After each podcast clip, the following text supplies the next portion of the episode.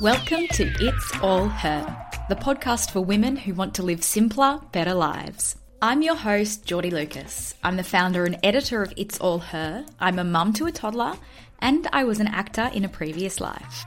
Each week, I'm joined by a guest to talk about their life, their work, and of course, how they make life simpler and better. For the latest, head to itsallher.com or follow us on socials. Let's get to this week's episode. Welcome back to another episode of Behind Her Brand by It's All Her. This week, I'm sitting down with the host of one of Australia's most successful podcasts. If you've ever thought about launching your own podcast, or maybe you have a show and you're looking to take it to the next level, this episode is for you. Sophie Walker launched Australian Birth Stories in 2017 and has since interviewed over 350 women and amassed over 11 million downloads. So it's safe to say she knows a thing or two about this relatively new industry in Australia. Sophie gets real about the pros and cons of becoming a big player in the podcast space, why she remains independent, and how she advertises her podcast on social media, which has some pretty strict guidelines on showing women's bodies. Don't get me started on that, that is an entire other episode. So let's go behind the brand with Sophie Walker from Australian Birth Stories. Sophie Walker, host of Australian Birth Stories. Thank you so much for joining us on Behind Her Brand this week. How's the year started for you? It's been super busy. Thanks for having me. Yeah, I'm full steam in the middle of book promo, so it's been a busy start. I actually received a copy of your book yesterday, Divine Timing. Ah. Um, let's just take it back a little bit. What was what was your work and life like prior to Australian birth stories? Um, I studied uh, behavioral science and international relations sort of straight out of school, and I thought I would be working for an NGO. So I did some volunteer work for Oxfam and those sorts of things, and thought, oh, that's where I'll end up overseas helping out. And yep. then, um, yeah, I think just life evolved, and I ended up working in various jobs. I worked in travel for a while. Then I went back to study and did um, my master's in public health and specialized yeah. in women's health. Mm-hmm. Um, we had a few years in London in between with my husband. Um, but I ended up, after all my studies, working in uh, breast cancer research. So I was working um, interviewing women about their family history with breast cancer. And then I left that job at the Cancer Council to have my first of three boys. So, um, yeah, and the podcast kind of came out after my second birth. So it was mostly cancer research in between the first two kids. I read the opener of of your book and you talk about sort of the inspiration behind the podcast being that you really desired this birth a drug-free birth with your first son and you were met with lots of intervention and subsequently your second birth you sort of educated yourself more and you wanted to share that experience with women. So at what point did you realize oh this is actually gaining momentum? Like, yeah this could uh, be a thing I yeah, it was probably six months in. I think I I really did start at thinking, not imagining. I loved podcasts at the time and was listening to mostly American ones, but podcasts weren't a big thing here. So I yeah. thought I'll just record my second birth that was so dreamy, and then I'll interview some friends and my sister's the second episode, and I roped a few people in who weren't even interested in doing it. Yeah, um, I shudder to listen back to the first few episodes, but um, I then I just sort of approached. It was when Instagram was kind of easy to grow as well. And I approached, um, yeah, a few kind of mummy bloggers and people who had a larger following, and then found that I just sort of cold emailed people and said, Would you like to share your birth story? And I was really fortunate that a lot of people said yes. They, they enjoy sharing and helping educate. And so I think it grew initially through that because when they um, recorded with me, they shared the podcast to their platform. And so then I gained new followers in that way and um, better exposure. But I probably didn't start making money on the podcast till about two years in. Mm-hmm. And then it got to a point where it felt like I could let my part time job go um, because I was making the equivalent in podcast advertising at that point. So then yeah. I thought, oh, well, I'll just shift it over. Um, and see what happens. And then, yeah, had no idea it would kind of, we're sort of coming up to seven years, I think now. So, and I've kind of got four people that work for me. So, and I, I'm not business minded at all. I'm definitely coming at things from a health, health background. Mm. So I've really had to learn as I went. Podcasting is a relatively new industry in Australia. So, how did you sort of even know where to begin with partnerships and what to charge for sponsors. Where did you get all that information from? Yeah, I, I started the podcast just following a YouTube and it's like, do this and then do this. And I'm not techie at all. So I, I mean, I still record it in a very basic form. I record on Zoom and drop it into mm. GarageBand and I've got an editor now. But for the first kind of five years, I just edited it myself and it's just a lot of cut and paste.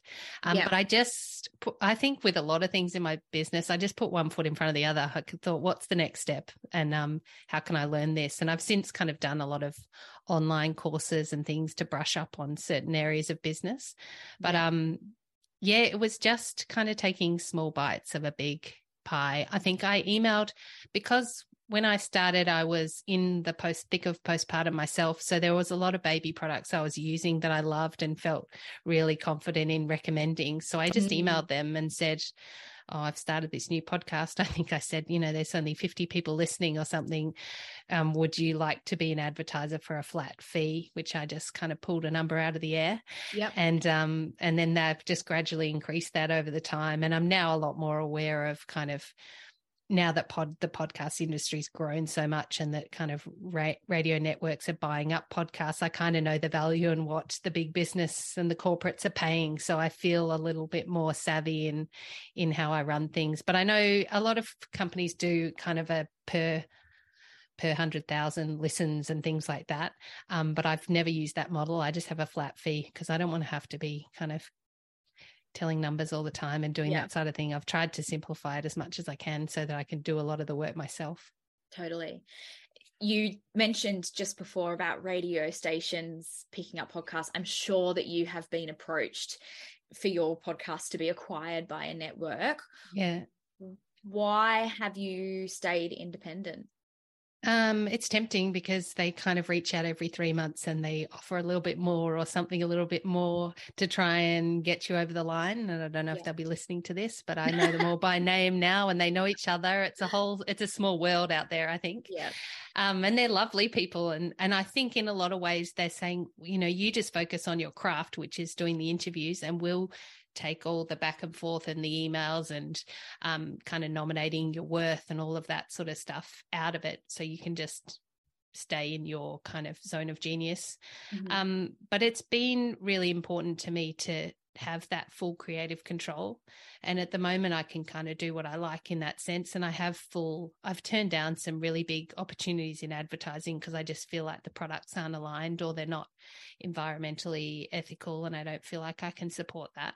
Whereas yeah. I feel like if I went to a network, they almost can I mean you have you have the final right of say, but they kind of can inject. They said, you know, we'd be doing Cadbury's chocolate and Bar ice cream and and mm. like all these banks that I don't use for ethical reasons. And I just feel like I don't want to surrender that control. And I also just feel a real sense of um I've built over the years such a strong sense of trust, and um, I don't want to just abuse that of my listeners and they and i think there's also a shift of like oh if you subscribe now you cannot have any of the ads. And then one um, network said so we'll just like pepper ads right through it so that they are turned off and then move to the subscription model. And he's like you know we'd put an ad right before she's pushing or something and i was like yeah. ah you don't understand my brand. Um, and they're talking more from a mon- monetary point of view Another kind of issue surrounding that from a business point of view is that I've got my own products to sell. And if you, they said, oh, if you're putting your own products in, that counts as an ad, and then they get commission on that. And it just felt like it really muddied all the water. And so I've just resisted that. Although I, it's probably my least favorite part of running the business is doing now doing the advertising side of things. So yeah, it's tricky. So in terms of marketing the podcast, not so much in the beginning because social media was an easier landscape, but now it's saturated. Everyone has a podcast. Like, I feel like podcasting should not be a birthright. It should be everyone's got a podcast. How are some practical ways that you market your podcast now? Um, over the years, I think I've been slow to. I feel like business courses always say grow your list, grow your list. And mm-hmm. I should mm-hmm. have done that much earlier than I did. Um, but I did make kind of free resources to grow my email list. So each Monday, I send out an email to uh, nearly 40,000 people. Yes. So so they're getting the latest episodes along with kind of discounts and other things that we're up to. Um, I yeah, I use my Instagram account, which is hard, just making everything into a reel now to get it over the line. I haven't danced on camera yet, so when that no, happens, neither you know have I've given up. and I refuse to. I haven't also haven't done pointing to words on the screen, but you know, we'll see what happens. um, yeah, that so that's another beast in itself too, and so um, yeah, just learning, going with the flow. And then, you know, the next week you could have all these things planned and then you're like, oh, that's not going to get shown to anyone. Um, and so like, I feel like pivot's a funny word, but you have to all the time. Um, and then I think just word of mouth. Also, my course, my podcast is now recognized or has been for the last few years, recognized by the Australian College of Midwives as certified professional development for midwives to hear these firsthand mm. accounts of birth. So I'm recommended reading in a lot of um, midwifery courses and obstetricians. I've got made a lot of friends with different obstetricians and midwives that always recommend me to their clients. So I've got that kind of word of mouth really um, going well for me. So yeah. yeah. a few different things, but yeah, I've consistently been in the top five for nearly um, six years now. So it's incredible. Yeah. So you still loading them and heating them up with all your single shit you've been dropping. You feel me? Loading them up on. It, it only takes structure. And, and, you know, just paying attention to the climate of the game. Yeah. Know what I mean? So do do your homies uh got a role in your in your little you mean? Yeah, yeah, we all we all artists over here, man. I'm Y'all trying, already? Oh, yeah, I'm trying, yeah. I'm trying, I'm, oh, trying yeah? I'm trying to get them on there. Yeah, yeah. Damn, me, me, look, look, look, look, look, look, look, we all artists, man. We go, you feel me? We gonna have this like Bro, me and my man, like me and my man Kyle, we be like, I don't know, we play, we play with this shit right now. I ain't gonna lie, we play with this shit right now for for. I ain't gonna lie. Don't, don't play with it. No. Take that shit serious. In terms of advertising, how do you work around the strict guidelines around nudity? Because obviously, we're talking about birth. There's a lot of vaginas, a lot of boobs. Like, how do you get around that? It's really hard. And initially, I've had like countless warnings, and they're so aggressive, those warnings. It's like your account could be shut down tomorrow. And, um, you know, even when you contest it, because a lot of them, I think people take it really personally. I mean, it's definitely a personal issue. Yeah. a lot of it's done by bots. If it comes down really quickly, it's just like there, there's been a lot of flesh and the, and the scanning system, from my understanding, has picked it up as too much nudity rather than a person in who follows you saying that's inappropriate or rather than someone kind of reporting you. I feel like initially with my stuff it gets picked up by a robot and then occasionally if you can test it they say yeah you're right she's breastfeeding we'll let that one go.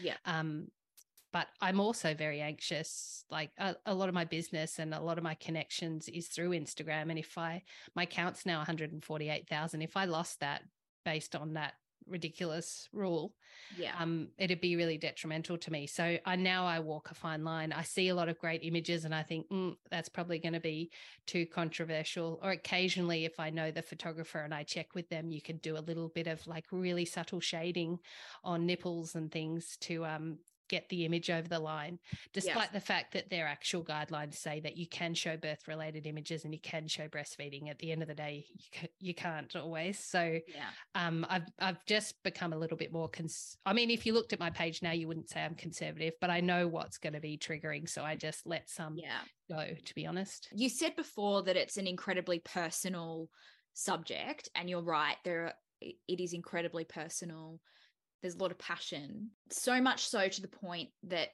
i feel like sometimes comment sections get a little bit toxic. I myself had to turn off comments on a post of mine about my cesarean because i made a statement that was true to me but you know not true to everyone.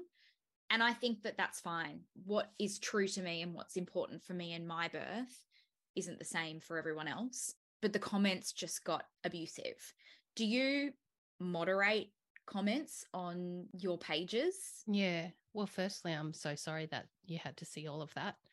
Yeah. Um, I think it's just really highly emotive and triggering um, birth, and I've learned over the years too. I've I've written captions that have upset people and that I've had to rethink, and I've gotten better at kind of preempting. Oh, someone's going to say this, Yeah. and then and then I edit it back. Um, and I don't always get that right, but I am always really trying hard. Um, and I have a friend who helps me write those, and we like, oh, all the all the breastfeeders are going to say this and all the bottle feeders Yeah. are going to say this and things like that. Um and there's kind of anniversaries and things that are more triggering than others. And then occasionally people say you know you've posted too many vaginal births and you haven't done a um you know and so there's a lot of things at play and balancing and i am really always trying to keep those balls in the air. But um i think overall though i've generally am quite lucky that there's not too much of that i i read i read most of the comments i can't always write back to everyone Yeah. and I occasionally get um, a highly emotional DM. But usually, I'm I'm now at the point where I think mm, that's not about me. That's misdirected anger towards your care provider or the system, or. Um, but I, at the end of the day, I'm a person, and I still feel sad to have upset someone, or you know, can Yeah. equally get upset myself. And during COVID as well, I was juggling my three kids, and occasionally I had people being a bit aggressive. And I think, look, this is a free platform. You don't have to listen to me if you think Yeah. I'm so terrible. Move on. I've got enough on my plate. Um, but I think we're all more emotionally charged during that time. But I think I also have to be careful not to, like, I'm always on my phone and not to kind of read DMs or go into my account late at night because because that can kind of open a big door as well. Whether it's people being um, upset with me, which is not so common, but it's more an emotional kind of. Uh, I was going to say dumping. They're not intending to dump, but they Yeah. feel so connected to me because it's such a vulnerable part of their life that they tell me all these things, and then I feel a duty of care with the weight of that knowledge. So I have to kind of also put kind of boundaries around how much I how much I read and when I read. Mm. You've interviewed over 350 women for this podcast. Are there some stories that have really stood out to you or some stories that you've found hard to sort of switch off from? Yeah, definitely. Because I think we cover, I don't just do sort of all the positive stories. I've done stillbirths and I've done infant loss and really harrowing journeys of um, fertility and things. And yeah, you, it's, it's definitely almost like a therapy session. My mum's a psychologist and I feel like it's an intense therapy hour that we have together. Yeah. Um, so yeah, I mean, this I feel like every episode is so different and I just love doing them still. I don't love the logistics of booking them in and organizing childcare, but once I'm Yeah. doing them, I enjoy them. Can you relate? Once we're here. Yeah. yeah, when you're in it, it's great. Um, and I don't ever get bored. I just think there's all it's always so interesting. I've made, I guess, like one of my most important friendships I've made through. I interviewed Jody um, on the podcast about three or four years ago, and um, we really connected during that interview. And she's then started working for me, and now we've written the book together. So that's probably one of my most pivotal recordings. I I I could say, but yeah, I mean, some of them really do stay with you, and you think, oh, that shouldn't have happened to you, or yeah. it's so unfair. And so, I, yeah, I carry some of it with me. Mm. And speaking of the book, you overtook Prince Harry's book, I believe. Yes. We like to say the vaginas beat the um, frostbitten penis. Frostbitten penis. what was that like? That would have been surreal. yeah, oh, kind of pleasing. I'm not a royalist, so I'm like, good. I'm glad. Birth education beats the royals. Yeah. um yeah yeah it was it was crazy because i think there's been a lot of hope um behind our book and stuff but my publicist has always sort of said along the way like she loves it and she's obviously commissioned it but she's like it's really hard to crack the parenting space and the birth Yeah. education space and i feel like they've the whole way along have been like don't get your hopes up kind of thing um we know it's great but it's going to be hard to get it out there and it'll be a slow burn and stuff so they've been really pleasantly surprised Yeah. and we're like we knew it was good so so it's been yeah it's been very fun there's a lot of screenshot sharing going on at the moment I can imagine. I can imagine. yeah So you've had over 10 million downloads, which is insane. yeah 11 now Oh, wow. That's incredible. What sort of advice do you have if we've got listeners who are toying with a podcast idea or perhaps want to add a podcast element to their business? What would be some of your best bits of advice for them? I think definitely do it. I feel like I did mine in reverse. I feel like people are now building podcasts to promote their products or their business, whereas I genuinely started mine just to share stories and then it became a business. So yes.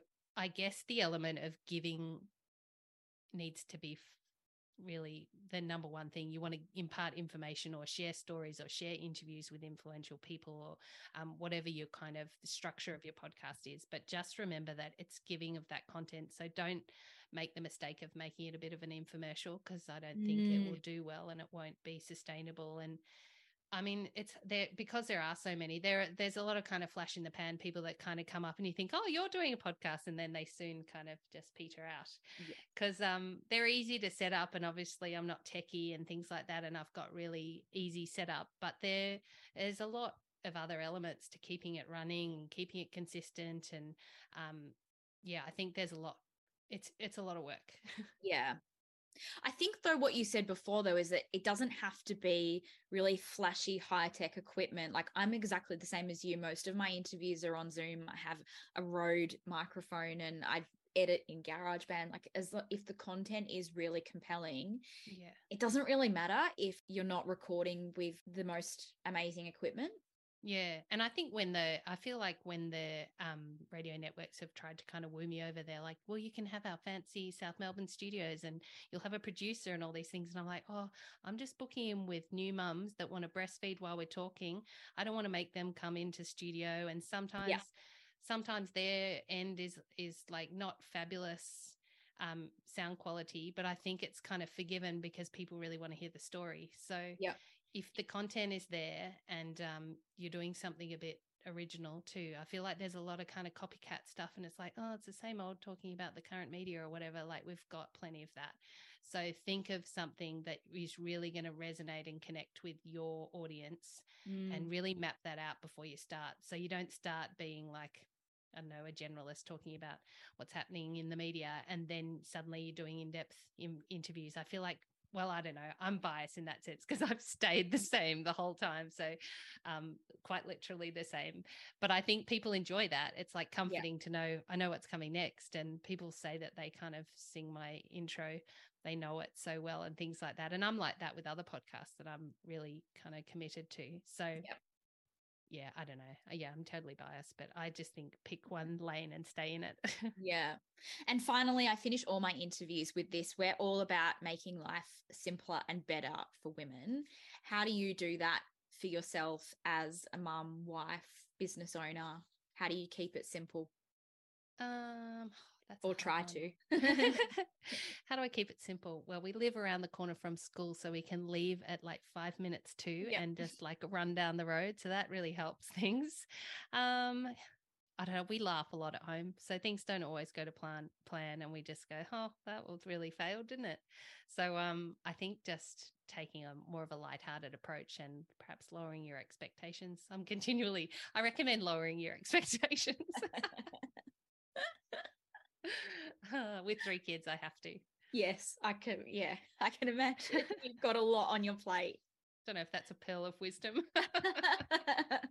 well, if you've got lower expectations, you're not set up for disappointment, are you? Yeah, that's true. Sophie, thank you so much for joining us. I'll link everything to Australian birth stories in the show notes. Thanks so much. Oh, thank you. It was really fun. Thanks so much for listening to this episode of Behind Her Brand, a podcast by It's All Her. If you've loved this episode, please rate, review, and subscribe wherever you listen. And stay tuned for our next episode with Lucy McLeod from Flash News. Talk soon.